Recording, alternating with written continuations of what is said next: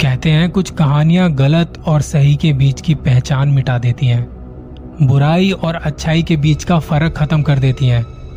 कहानियाँ जो अपने होने पर ही सवाल खड़ा कर देती हैं और ऐसी कहानियों के लिए फॉलो कीजिए मेरे पॉडकास्ट को, क्योंकि इस दुनिया में सब कुछ नश्वर है।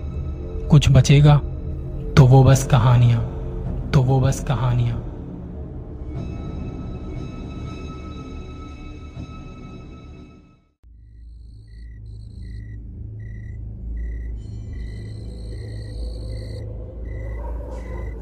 ज़्यादा नहीं, बस दो साल पुरानी बात है।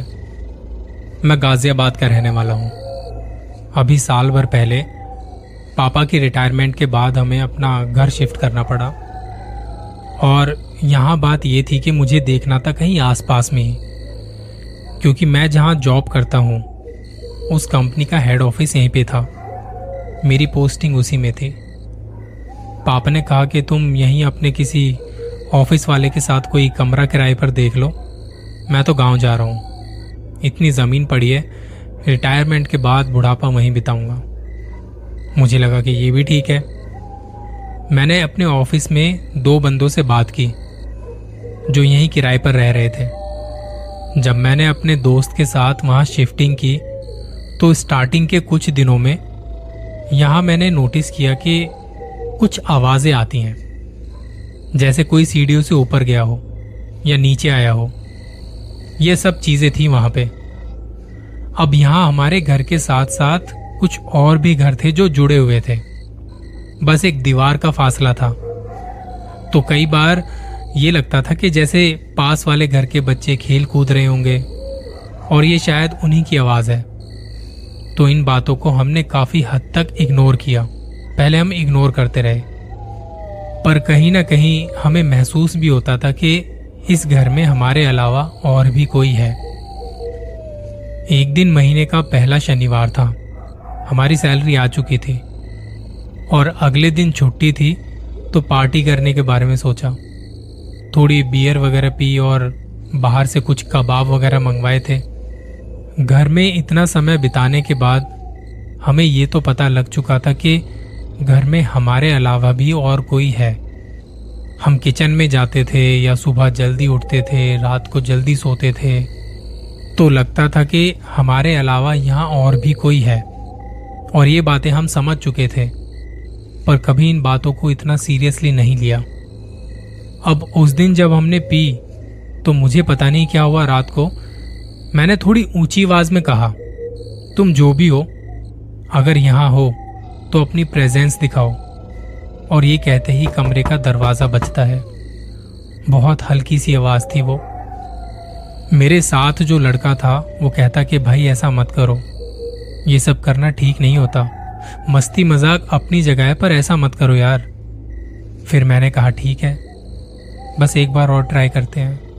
मैंने फिर से कहा, अगर तुम यहाँ हो तो हमारे सामने आओ, दम है तो। और इस बार जो दरवाज़ा था वो काफ़ी ज़ोर से बजा।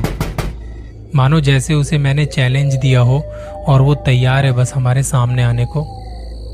दोस्त मुझे देख रहा था और हमारी हालत खराब थी। मेरा दोस्त आँखें बड़ी बड़ी करके गर्दन हिला रहा था कि भाई अब बस और नहीं। पर मैंने उसकी तरफ़ देखते हुए तीसरी बार फिर से आवाज़ दी, कौन हो तुम? और इस बार कोई आवाज़ नहीं आई। तब हम दोनों ने चैन की सांस ली और सामान वगैरह समेटा, लाइट बंद करके सो गए। नशा तो था ही, अगले दिन संडे था तो आराम से उठे।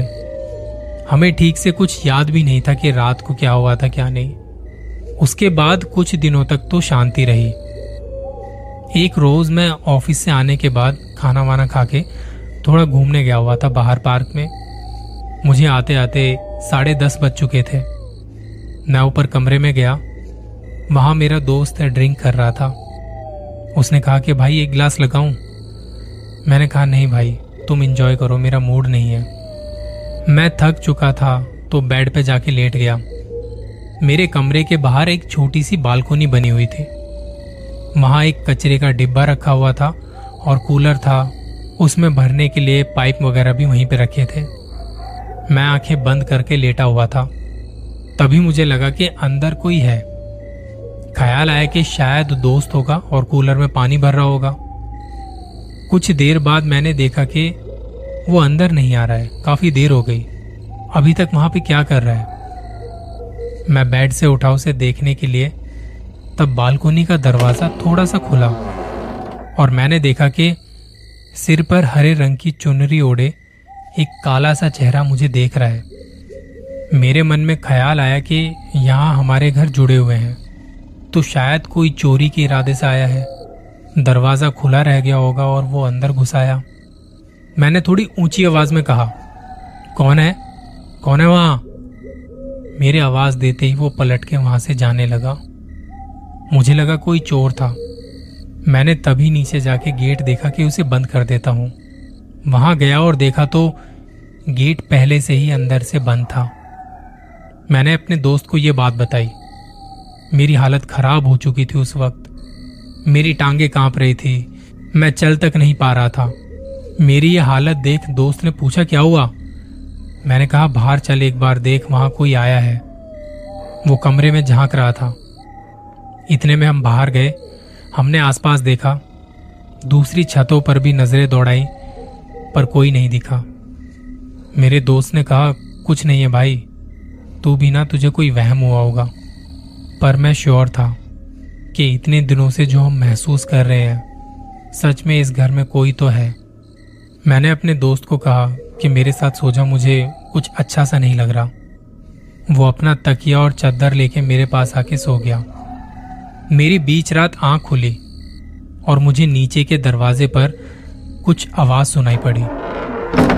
हम दोनों एक साथ सो रहे थे तो मुझे लगा कि रात को ये पी रहा था।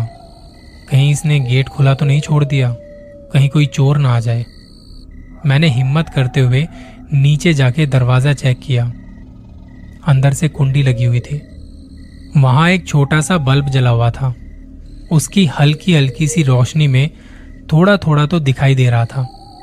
मैंने जब तसल्ली की कि गेट लगा हुआ है और जब ऊपर जाने को हुआ तो पीछे से दरवाज़ा बजाने की आवाज़ आई।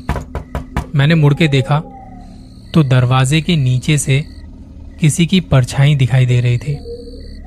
मुझे लगा, इस वक्त कौन है ये? मैं दरवाजे के पास गया उसे खोलने, पर हाथ एकदम से रुक गए।